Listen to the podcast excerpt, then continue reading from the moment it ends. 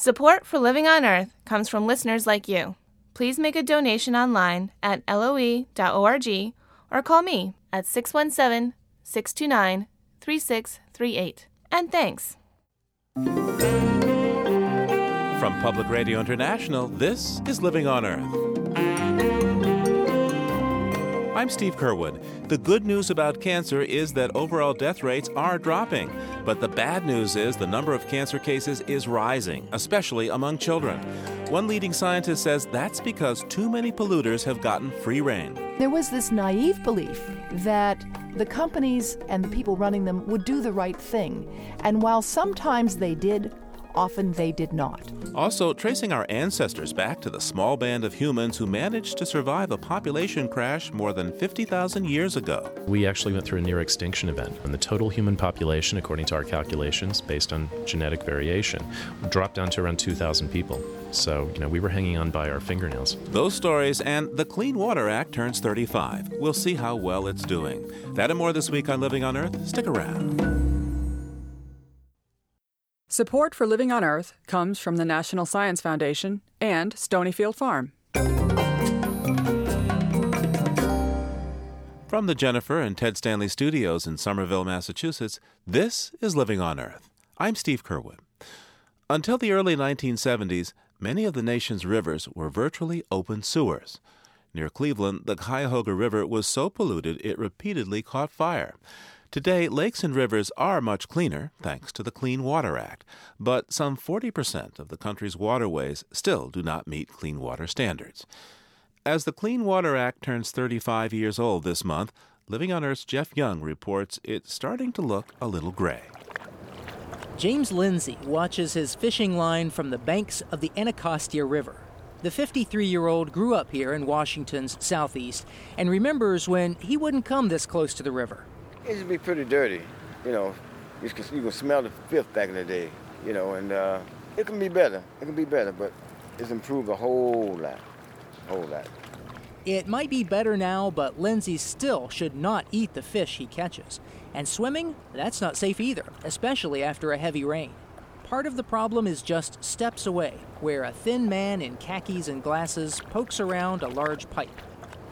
This is a combined sewer overflow discharge point. It is where, on after rainy days, unfortunately, raw sewage will be discharged into the Anacostia River. That's Peter Lehner, Executive Director of the Natural Resources Defense Council. He's come to Washington to testify at a congressional panel on how the Clean Water Act is doing after 35 years. Just a short drive from the Capitol Dome, Lehner's found a glaring shortcoming. Runoff from streets and parking lots overwhelms the city's combined sewer system. Frankly, the runoff is the major failure of the Clean Water Act. It's the major reason why still thousands of miles of waters are still not as clean as they should be. From the little Anacostia to the mighty Mississippi, runoff, or non point source pollution, is the big threat. A new report from the National Academy of Sciences says the federal government should more aggressively use the Clean Water Act to combat nutrient pollution from fertilizer used on farms and fields. Purdue University agricultural economics professor Otto Doering helped write that study. During says the act has done a good job on industrial discharges called point sources.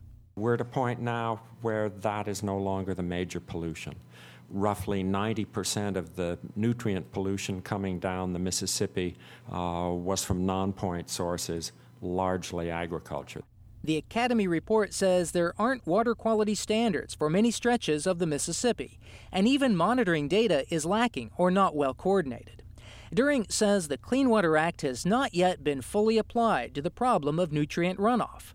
The result is a dead zone where marine life can't live in low oxygen waters where the river hits the Gulf of Mexico. The act was designed for those things that the public perceived as the 800 pound gorilla. We've done fairly well with that 800 pound gorilla. Now we've got another 800 pound gorilla. The Clean Water Act also has problems upstream. Recent Supreme Court decisions limit the Act's authority over small streams and wetlands. And then there's the flow of money, or rather, the lack of it. federal funding for clean water projects like water lines and sewage treatment has dropped some 60% since the early 1990s, even as aging infrastructure is starting to break down. Oregon Democratic Congressman Earl Blumenauer wants a long term source of steady funding. If we're able to establish a trust fund that is $10 billion, does that solve a long term problem that is concerned, by any estimate, is over half a trillion dollars? No. But it is significantly more than what we are doing now. Blumenauer says there's broad public support for programs to help farmers reduce agricultural runoff and to help cities like Washington help keep the runoff from streets from causing sewage spills. Back on the banks of the Anacostia, Peter Lehner wonders when that support will start to trickle down. One would think that the capital lawmakers would care more about the river that goes through their backyard, but they seem not to. It may not catch on fire like the Cuyahoga River did in 1972, but it's certainly not swimmable yet, even though the Clean Water Act's goal is to have everything swimmable. It's, it's sad they haven't been willing to invest in our, in our public infrastructure. After 35 years with the Clean Water Act, all our rivers might not be fishable or swimmable, but at least they're no longer flammable. Cause the Cuyahoga River go smoking through my dreams.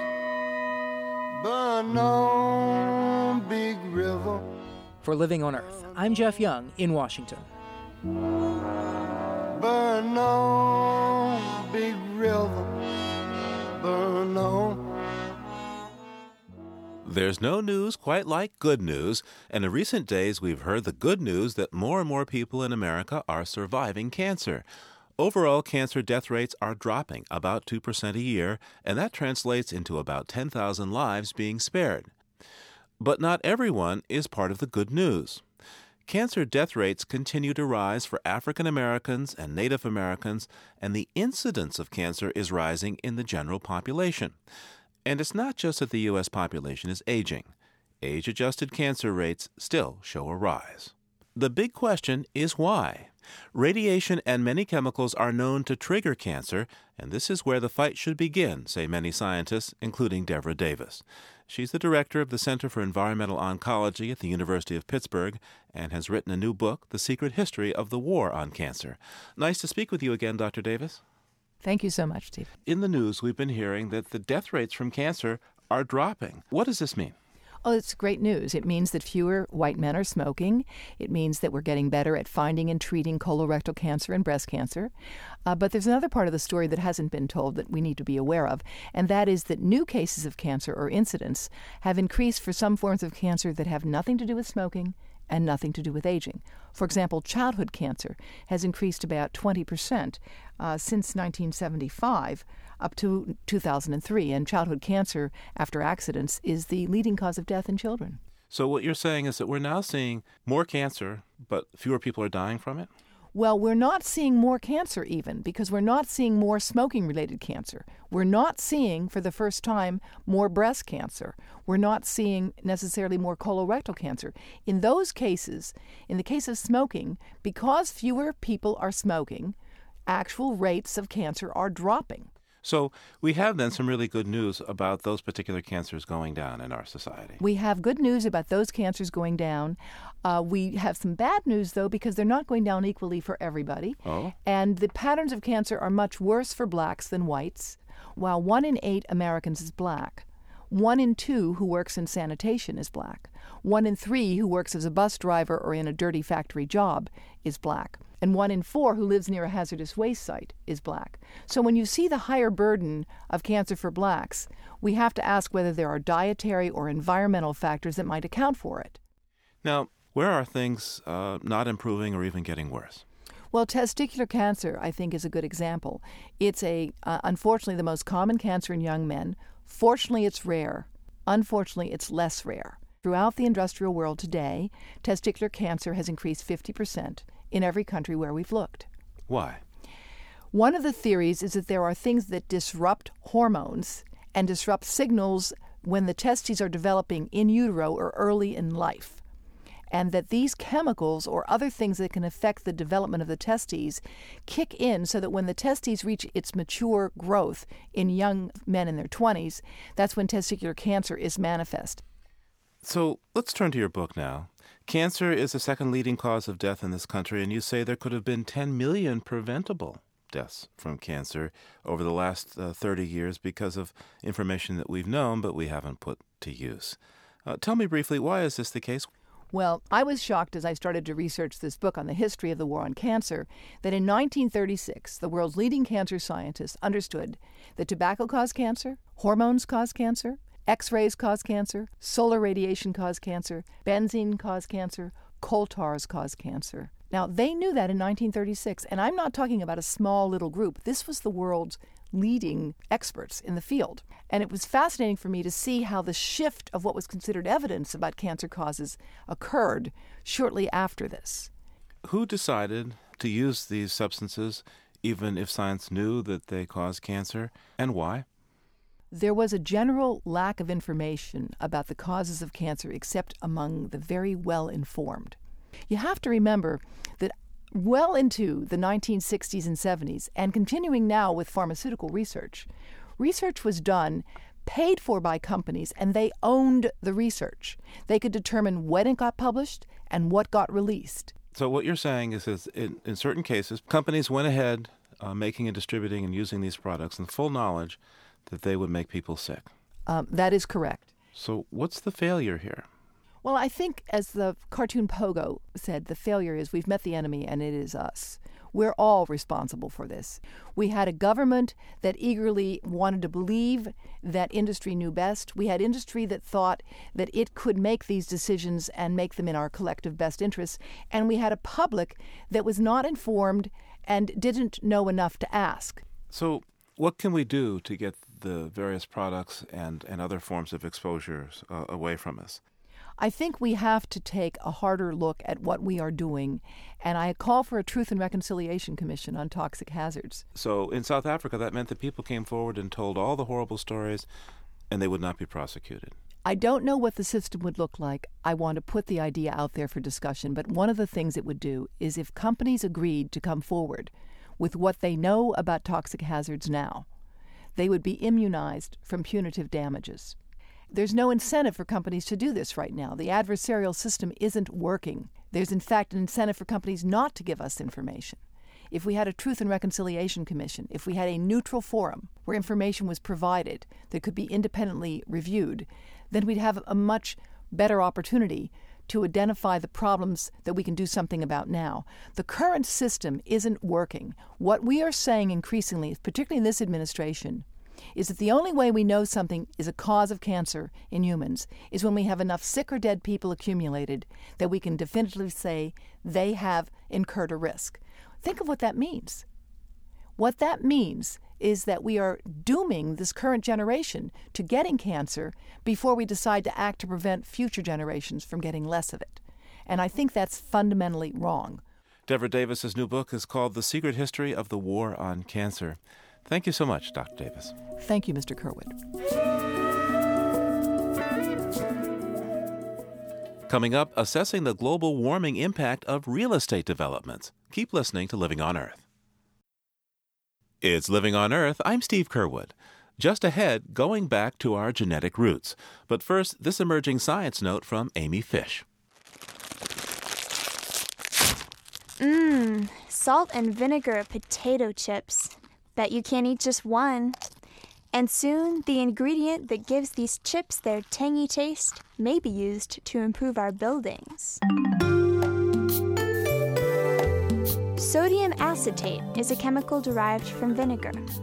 It's not only used to flavor chips, but also to preserve food, treat leather hides, and make the heat in heating pads. And now, two university scientists in Jordan have discovered the chemical's power as a waterproof sealant for concrete. Concrete is the most widely used structural material in the world, but its many pores allow water and acid to seep in, which can cause the concrete to crack. Most sealants are not only expensive and short lived, they're often toxic to wildlife and humans. But researchers found that sodium acetate is cheap, long lasting, and environmentally friendly when used as a sealant. Sodium acetate forms crystals that bind tightly to the pores inside concrete. The crystals absorb moisture and swell to fill the pores, which block water from entering the concrete. In dry conditions, the crystals shrink back to their original size, allowing moisture to evaporate. So, sodium acetate may help concrete become water resistant, even if it won't help you resist that bag of chips. That's this week's note on emerging science. I'm Amy Fish. Converting land to new housing or commercial buildings can aggravate global warming. How much depends on what you measure. There are the emissions from heating and cooling, of course, but some people also count the loss of trees or even new, longer commutes. Now, some states and local governments are starting to pressure developers to calculate the climate impact of their projects. At the head of the pack is Massachusetts. Living on Earth's Ashley Ahern has our story, and she begins with a look at a major expansion at Harvard University. Chris Gordon is standing on a bridge over the Charles River. He's pointing across the water to where Harvard University is about to break ground on a new 200 acre development that will include academic buildings, housing, and community centers. On the right, you can see the beginning of the Allston campus, which is primarily the business school now, and then beyond that is where the rest of the new Allston campus will be developed. Gordon is chief operating officer for the new development. All of the buildings will adhere to top green building standards solar panels, geothermal heat from the earth, energy efficiency. But one, the new Science Center, is taking the concept further. After being approached by the state government, Harvard agreed the Science Center would take the building industry standard for emissions and cut that in half. What was your reaction, I guess, when this kind of came onto the table, the greenhouse gas issue specifically in green building? Fear. No, I mean, the debate was, of course, can you do it? I mean, we wanted to do it and we, we felt we could, but we really wanted to do our homework to make sure we could do it. Managers of all large developments in Massachusetts will be facing similar challenges under a new state policy. Ian Bowles is the Secretary of Energy and Environmental Affairs for the Commonwealth. What we did this year was we included for the first time greenhouse gases in the types of things we're going to require people to analyze. Bowles says the new policy asks developers to ask themselves a few questions what impacts are you going to have? Uh, how much are your emissions going to be? And what are the steps you could take to avoid, minimize, or mitigate the damage you may do to the environment? Major state projects, like the Big Dig, for example, will have to go further. They'll have to account for what are called the life cycle emissions of the project. These are the emissions from construction, operation of the structure, and transportation to and from the site once it's up. That might seem like a pretty comprehensive assessment, and in the urban world, it is. But Dan Sosland, head of the nonprofit Northeast Environment, says that if you head to the wilder parts of the country, the greenhouse gas picture isn't complete without factoring in how the landscape will be changed. If we don't pay attention to the loss of forests, the steps that we're taking to reduce emissions in other areas are going to be neutralized in effect by increased emissions from these developments. The Plum Creek Timber Company, the largest private landholder in the country, has plans for an over 20,000 acre development along Moosehead Lake in Maine's North Woods. Sosland and Environment Northeast decided to assess the greenhouse gas emissions of the proposed development and produced a report. This one proposal, if our numbers are right, will increase Maine's emissions by 1%. If Maine is looking at goals to reduce emissions by 10% by 2010, these, these are significant. Luke Muzzy is a spokesperson for Plum Creek Timber. This has never been discussed before as part of the permitting process. I don't believe it has been in any development in the state of Maine. Global warming is a serious concern for everybody. I mean, it is for me personally. But I also realize that areas like mine have got to grow, and there is going to be development. Other builders and developers are just beginning to address this trend. The National Association of Home Builders says it's studying the issue. Judi Greenwald, a policy analyst at the Pew Center on Global Climate Change, says the carbon cost of development is beginning to register with policymakers around the country. As we're all starting to um, sit up and pay attention to how to reduce greenhouse gas emissions, people are using whatever tools they can find. Massachusetts is you know, a leader in doing this. There are some other states who are at least thinking about this, and there are a number of cities who are starting to think about how to incorporate greenhouse gas emission reductions into their development planning. In California, Attorney General Jerry Brown ignited a firestorm this summer when he tried to force local governments to count greenhouse gases when they make growth decisions that are going to create new, longer commutes. Republicans in the legislature were so angry it led to a budget stalemate for two months. King County, Washington has added greenhouse gas pollution to its project review, and the state of Washington plans to follow suit. The District of Columbia also plans to require developers to calculate greenhouse gas emissions. This is another example of states and localities filling this federal vacuum that we have. And they're also playing an interesting role as laboratories, which they often do in a lot of policy arenas in the United States. Lab rats or not, the sudden attention to climate change is inspiring ideas that would have seemed far fetched just a few years ago. Counting tons of CO2 from developments, some say, could be the first step towards limiting them. For Living on Earth, I'm Ashley Ahern.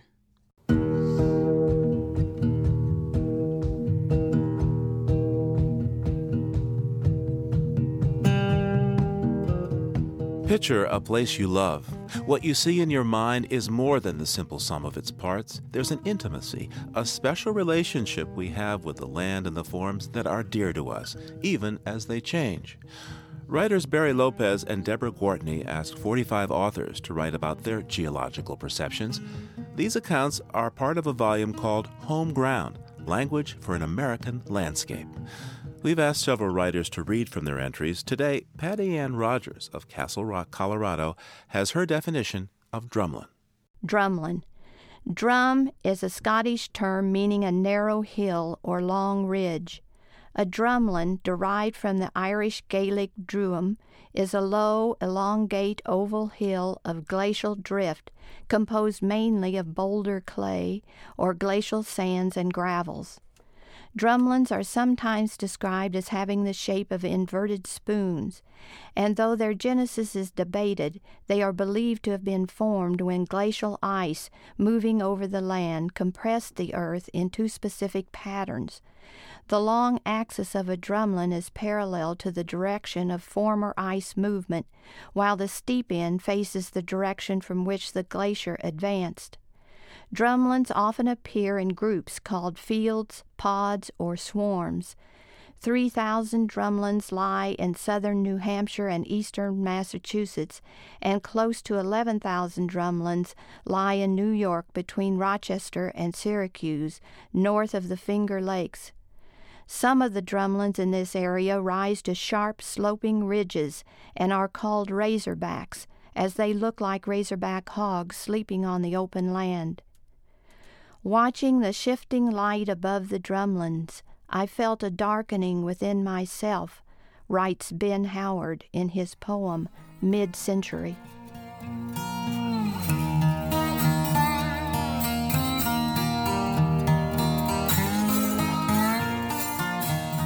Pattiann Rogers' book Firekeepers Selected Poems won the 2005 Lannan Award for Poetry. Her definition of drumlin is in the book Home Ground Language for an American Landscape, edited by Barry Lopez and Deborah Gwartney.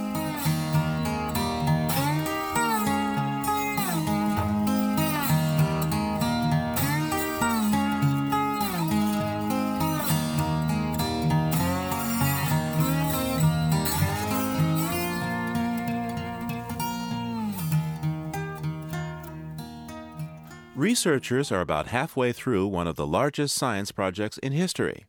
Technically, it's called the Genographic Project, but it's been dubbed the moonshot of anthropology. When it's finished in 2010, scientists will have created one of the most detailed databases ever, mapping the journey humans have made over the millennia as we've populated our planet.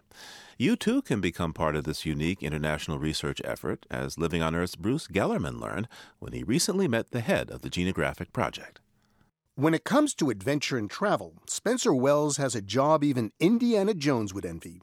Wells is explorer in residence for the National Geographic Society.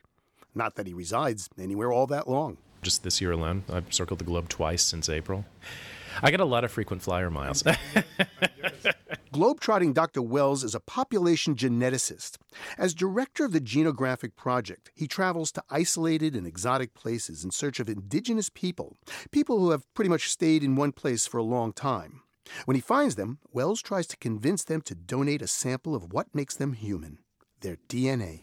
You know, DNA is an informational molecule. It's a blueprint to make another version of you. And if you choose to have kids, you have to copy it, and it's really, really long. It's like War and Peace times 100. And imagine doing that by hand. And you're staying up late at night and you're trying really hard not to make a mistake, but occasionally you're going to make a mistake, a little typo. And when this happens at the genetic level, it's called a mutation. Um, when these mutations are passed down through the generations, they become markers of descent. And if you share a marker with someone, it means you share an ancestor at some point in the past. And that's basically what we study.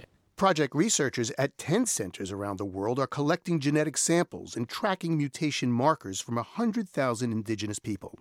With different skin colors, blue eyes, brown eyes, tall and short, Dr. Wells says scientists are hoping to answer a profound philosophical question Who's your daddy?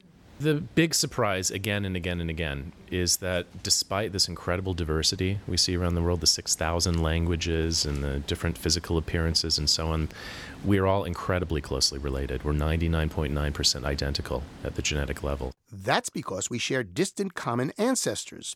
Researchers can genetically trace all of the planet's 6.5 billion people to one man and one woman. They call them Adam and Eve. They lived in the highlands of East Africa. But 74,000 years ago, something dramatic happened that really shook up the gene pool. We actually went through a near extinction event, and the total human population, according to our calculations, based on genetic variation, dropped down to around 2,000 people. So, you know, we were hanging on by our fingernails. Dr. Wells believes the massive die off of modern humans was caused by an ice age triggered by the eruption of a supervolcano on the island of Sumatra. The idea is that probably climate was a driving force, and the climate was getting really bad at that time, and it was tough to find food, and the human population crashed. And we came back from that. Our adaptable genes saved our species. Our mix of brain and brawn changed. We developed more intelligent ways of hunting, learned to make better tools, and develop language.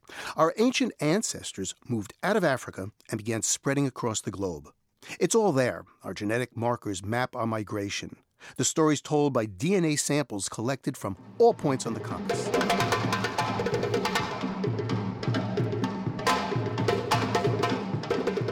In the wilds of Cambridge, Massachusetts, at the Museum of Science, a crowd of urban dwellers has come to hear Dr. Wells talk about his project and maybe participate in it. You can buy a genetic test kit from the project, sample yourself, and find out where you fit in on the map of human migration. So far, a quarter of a million people have purchased the $100 kit, including Dan DeHealy. I, I know about 25 generations in my family on one side that I sort of chased back a thousand years ago. So I'm like, whoa, this would be really cool to be able to see that we're all cousins at most 2,000 generations removed. The genographic test kits are a high tech way to participate in the project. But at the Museum of Science, there's also a low tech method. You can taste test your place on the migratory map. Dwayne Hill works at the museum's Human Body Connection exhibit, where you can trace your genetic origins using a chemical called PTC. PTC is actually a small little molecule, tiny little molecule but what we've found is that it has a very similar shape to some of the molecules that are in the foods that we like to eat or that we don't like to eat. PTC tastes bitter. Hill says as we migrated out of Africa, the plants we encountered changed, and so did our taste buds. I actually have a piece of PTC paper right here. All right, what do I do? All you have to do is lay that on the tip of your tongue and tell me what you taste. What do you taste? Bitter. Bitter. You're a taster. You're a pretty strong taster. You told me that you tasted it pretty quickly. So, according to Hill, on the taste test map, that puts my ancestors somewhere in East Europe or the Americas. To pinpoint more exactly, I got one of those genographic test kits and scraped the inside of my mouth for DNA. I sealed the genetic sample from my cheek in a small vial and sent it to the National Geographic Society for analysis. Project Director Spencer Wells says the test kits are a new model for doing science, a collaboration between scientists, indigenous people, and the general public. It's real time, interactive research. Money from the sale of the kits will finance the Legacy Fund, an educational project to preserve and protect our genetic and cultural diversity. We're going through a period of cultural homogenization all over the planet right now. We're losing languages at an incredible rate, one every two weeks. And we want to do something to raise awareness about that, something to give back to these indigenous groups that we're collaborating with. Um, you know, if we don't do something to try and save these things, we will have lost a, a huge part of who we are. I'll find out more about who I am and who's my daddy in a few weeks when my DNA test results come back from the Genographic Project. For Living on Earth, I'm Bruce Gellerman. In our segment Cool Fix for a Hot Planet, we're highlighting ways you can make a difference. Connie Freed of Napa, California emailed us about some ways her family is fighting global warming, and we gave her a call. My husband and I have two ways that we've developed to save energy here. We've always realized that our oven is a major source of heat in the summer when we do not want any heat whatsoever in our house. And so what we've had to do is just avoid baking anything from June through the end of September. And then he came up with the idea of buying a small convection oven and putting it outside on our covered porch. And we've used it all summer long. It's great. It doesn't use nearly the energy of our oven. And for people who have air conditioning, you wouldn't be producing heat while at the same time trying to cool your home. And my husband's also come up with a second way that is a very low tech way of saving heat that's been fabulous. Um, he takes shade cloth, which is available at any large home improvement store, and it looks like green cloth mesh. And we have just fashioned curtains out of it, and we hang it outside the window. And it blocks the direct sun from hitting your window and heating it up. Even if you have double pane windows, this really makes a huge difference, we've found. It lets in a really nice filtered green light, and it provides privacy so you can have your blinds open if you want, but you're still receiving shade on the outside of your home from this cloth. And those are our two ideas. Thanks, Connie. And for that, we're going to send you $432. Well, uh, not exactly. What we will send you is a Living on Earth tire gauge. And if you use it to keep your tires correctly inflated, it could save you as much as $432 a year. So, if you or someone you know has a cool fix for a hot planet, please let us know. And if we use your idea on the air, you'll get a Living on Earth tire gauge as well. Call our listener line at 800 218 9988. That's 800 218 9988. Or email coolfix, all one word, at loe.org. That's coolfix at loe.org.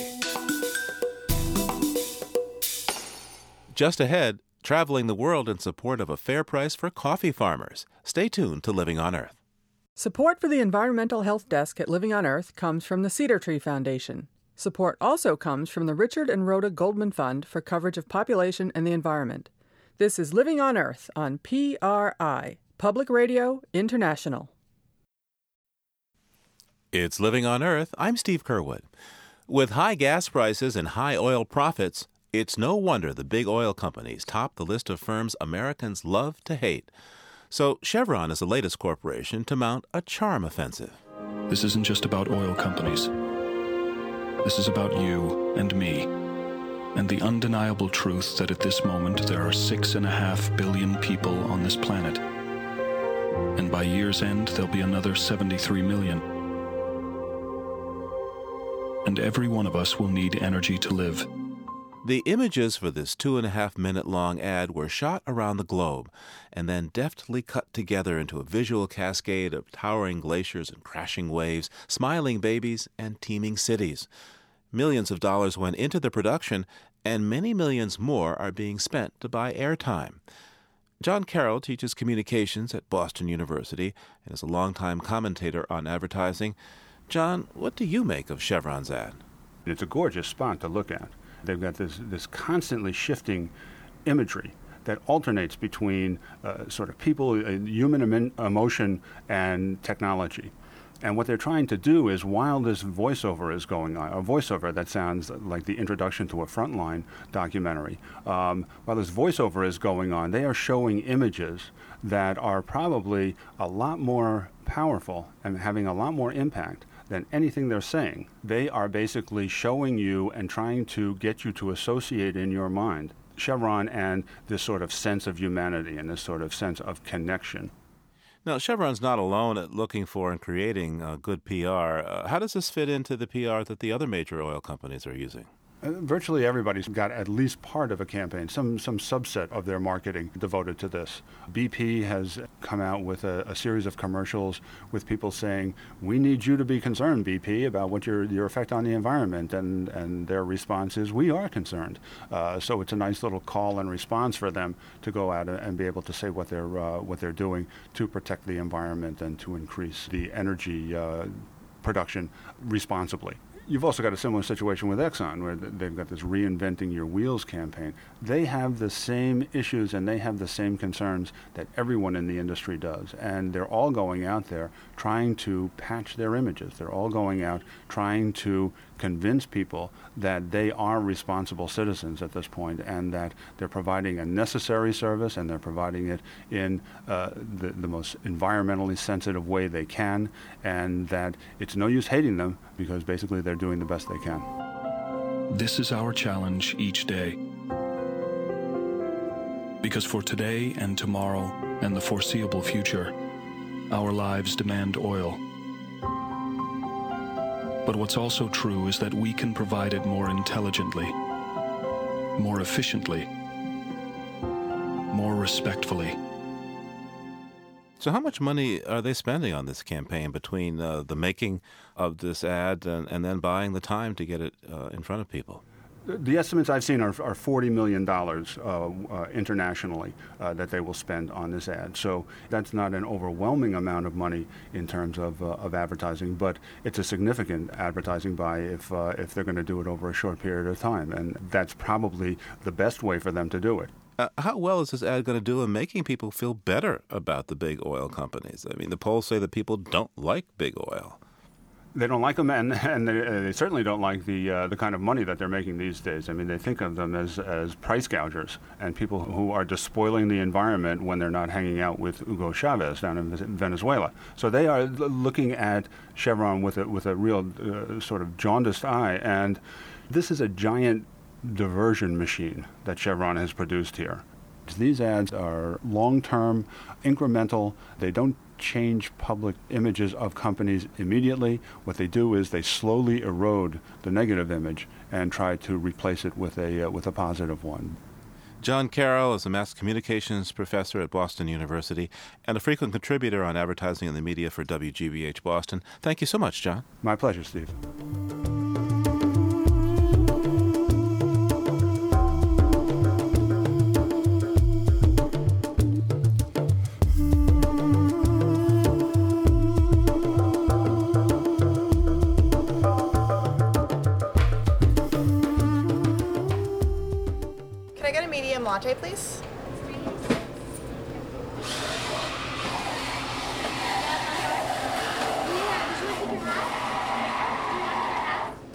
Latte at a coffee bar can cost three or four bucks, and almost none of that money gets back to the coffee grower. Indeed, a close look at coffee farmers the world over finds most of them get poverty level prices for their crops. And many also run the risk of cancer and other health problems associated with farm chemicals. To change this dynamic, the Fair Trade Coffee movement began. Fair trade coffee merchants pay better prices by dealing directly with growers instead of middlemen, and by encouraging the production of premium organic coffee. Dean Cycon helped to build the fair trade coffee movement. He imports and sells coffee under his brand Dean's Beans and has just written a book about his adventures in the coffee trade entitled Javatrekker Dispatches from the World of Fair Trade Coffee. Uh, Dean, how did you become interested in coffee? Actually, my interest is in social justice. I went to law school to become a social justice lawyer. I found out over a few years of practice that I wasn't very good at it. I didn't have the, pardon the pun, constitution for it. So I went looking for the right vehicle. And then one day I was giving a lecture about the causes of deforestation in Brazil. A professor came up to me afterwards and said, I've got a friend who has a coffee shop in Providence. He knows that the farmers he buys from in Brazil are poor, and he'd like to do something about it. Would you talk to him? We met and we formed an organization called Coffee Kids, which was the first nonprofit development organization in coffee. And from that, after a number of years of doing that, I began to realize that the charitable approach was not about social change. It was a good thing, but it wasn't about change. Coffee companies would give us a small amount of money to do a project, and they would then get the pictures and tell everybody what great work they were doing in the world, but they wouldn't change the way they were doing business. So what you're saying is that the, you would raise some money from coffee companies and you'd put in a well or a school or a clinic or something. Exactly, which is great. But I thought, what would it look like if the companies paid the people enough so that they could make their own development decisions and pay for their own well if they wanted it? What would that look like? Now, as I understand it, uh, the coffee plant can maybe only use about 20 or 30 percent of a day's worth of, of sunlight, that if it's out in the sun all day long, it's not actually good for it. Well, that's interesting. Coffee originates in forests. So when it was technified and turned into a monocrop in large open fields, it doesn't survive without the use of chemicals. But when coffee is grown in, in a shade grown environment, which means it's interplanted with bananas, mangoes, avocados, a host of things that not only allow the plants to be cool during the day, which they need, but also provide food for the farmer's table and surplus for the farmer to sell in local markets. So it's a very healthy environment for the plant and for the farmer. In addition, most of the migratory species from the north, warblers, orioles, and a host of other birds, they nest in coffee forests throughout Latin and South America. And so when you denude the forest and build these monocrop plantations, you're destroying very critical migratory bird habitat. So the world is changing in particular in terms of climate. What's the effect of global warming been on coffee around the world? Well, you know, not too many people have looked into that, but in February I was in Colombia specifically to look at the impact of global warming on coffee. In this one area of Colombia, they believe that they are the elder brothers and their job is to hold the world together. So they're very, very sensitive to ecological change. What they taught me there is that as the world heats up, the upper mountains are drying up. So what that means is that the water from glacial melt doesn't make it down the mountain. That means that the nutrients in the soils on top of those mountains, the minerals, don't make it down. So the soil becomes less coherent down below. They told me that the bee populations are impacted, and as we all know, bees are essential for pollination. And if the bees aren't there, the flowers aren't there. If the flowers aren't there, the fruit isn't there. So there's this trophic cascade, this losing of species after species, that these guys, the Arhuaco and Kogi people in, in Colombia, are, are desperate to, for us to understand that we're really messing up the world with global warming. And its impact is very clearly shown on the coffee they grow. Now, you've traveled just about every place that people grow coffee. And one of the places I was surprised to hear this coffee from was Papua New Guinea. Papua New Guinea is probably the most remote place in the world. When I was getting ready to go to Papua New Guinea, I couldn't find anybody who'd ever been there.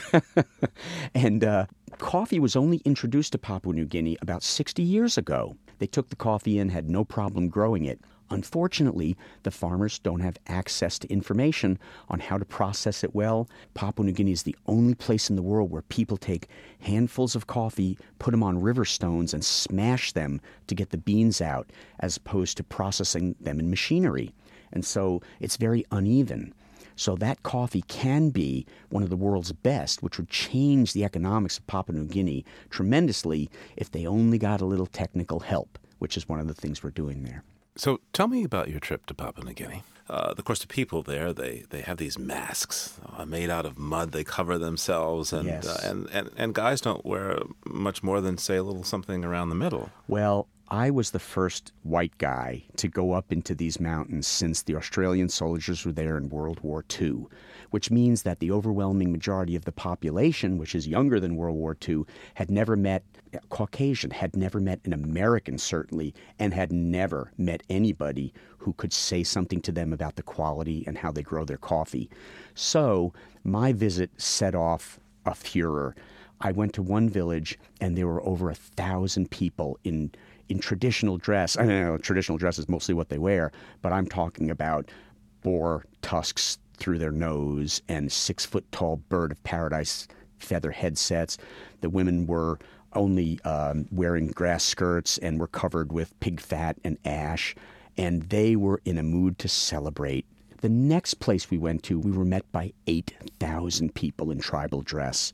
and they were going ballistic. And so I got a chance to speak to them and work a lot. And they had celebrations showing how to grow coffee and beating the robbers who come and steal the coffee. There were morality plays. It was mind blowing. I've never had an experience like it in my life.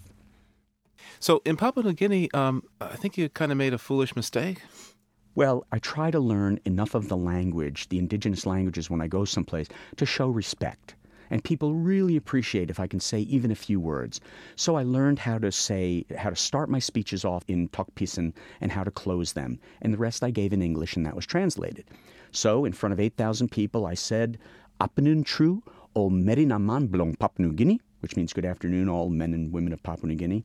And then I gave my speech in English. And at the end, I ended with a flourish by saying, Now my speech is finished. And I said, Now mi tok tok pinis. And the guy next to me said, the translator said, uh, and I looked and the crowd wasn't cheering. They were staring at me intently. And I said, uh, he said, you just said, now I'm going to talk about my penis. and I said, I thought, I said finished. And he said, no, that's pinnis. You pronounced it wrong. And I said, What do I do now? He said, Well, you've got two choices.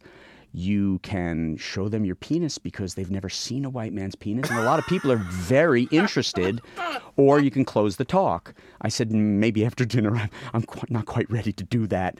So he told the crowd that I actually meant that the talk was finished, and I got a good round of applause, but there were a lot of disappointed looks in the crowd. um, you have a story that you tell of a woman named Esperanza, which is hope in, in English. Not only did you change her life, she changed yours. I'm wondering if you could tell the story of, of hope. Sure. I went to the Specialty Coffee Association International Trade Show. Happens every year. There are always small farmers from around the world coming there. They walk the convention centers with these little Ziploc bags full of their coffee, and they walk up to buyers and say, Please, sir, would you try our coffee? Most people in the coffee industry say, oh, yes, I'm sure this will be fine, and then just leave it in their hotel room. Well, I met Esperanza and several of the folks from her co op, and I said, you know, I only buy organics. And she said, well, we're certified organic. And I said, well, I, I only buy fair trade. She said, well, we've been on the fair trade register for three years, but we've never had a sale. So I took that coffee and I made a deal with a broker in California. Well, the farmers were ecstatic, and it was their first fair trade sale.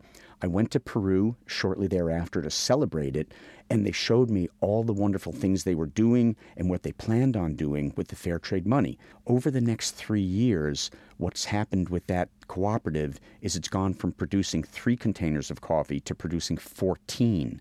The economic difference it's made in their community is staggering.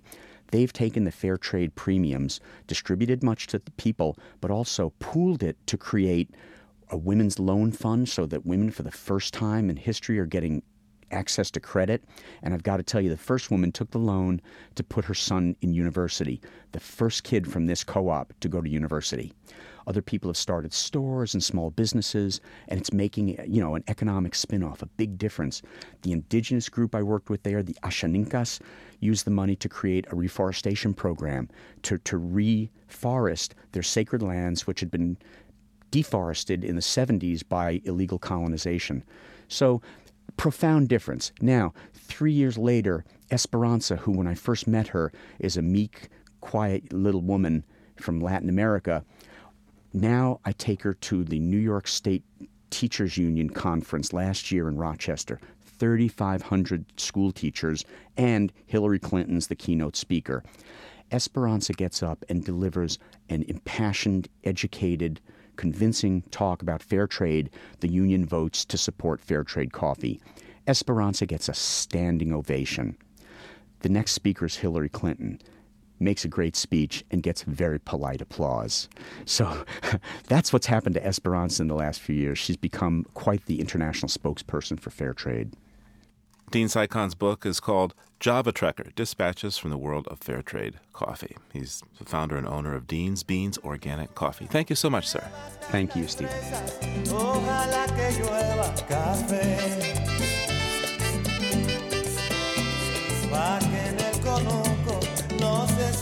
tanto. Ojalá que llueva café en el campo. Que en Villa Vázquez oigan este canto. Ojalá que llueva café en el campo. Ojalá que llueva, ojalá que llueva y no. Ojalá que llueva café en el campo. Ojalá que llueva. Next time on Living on Earth. Some states, including Colorado, are beating their targets for making clean electricity. Our major utility, Xcel, needed to get 10% by 2015. And here we are eight years early, and we're going to be meeting that standard. So in Colorado, previously reluctant lawmakers went back and set the bar higher, and that state is not unique. Clean power comes on strong next week on Living on Earth. We leave you this week in the Caratinga Biological Station in Brazil. Caratinga is part of the Atlantic Forest and is considered one of the most important sites for primate conservation. Douglas Quin captured an afternoon storm as it rolled through the rainforest.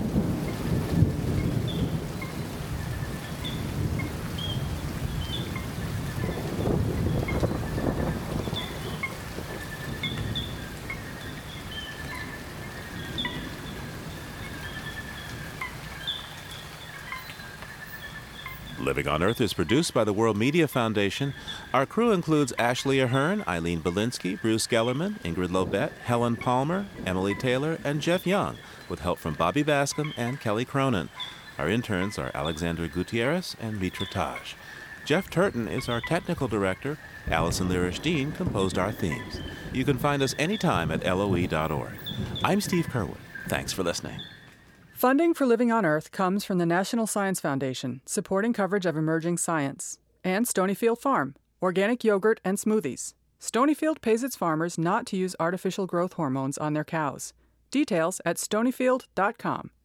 Support also comes from you, our listeners, the Ford Foundation, the Town Creek Foundation, the Oak Foundation, supporting coverage of climate change and marine issues, and Pax World Mutual Funds, socially and environmentally sustainable investing. Pax World for tomorrow. On the web at paxworld.com. PRI, Public Radio International.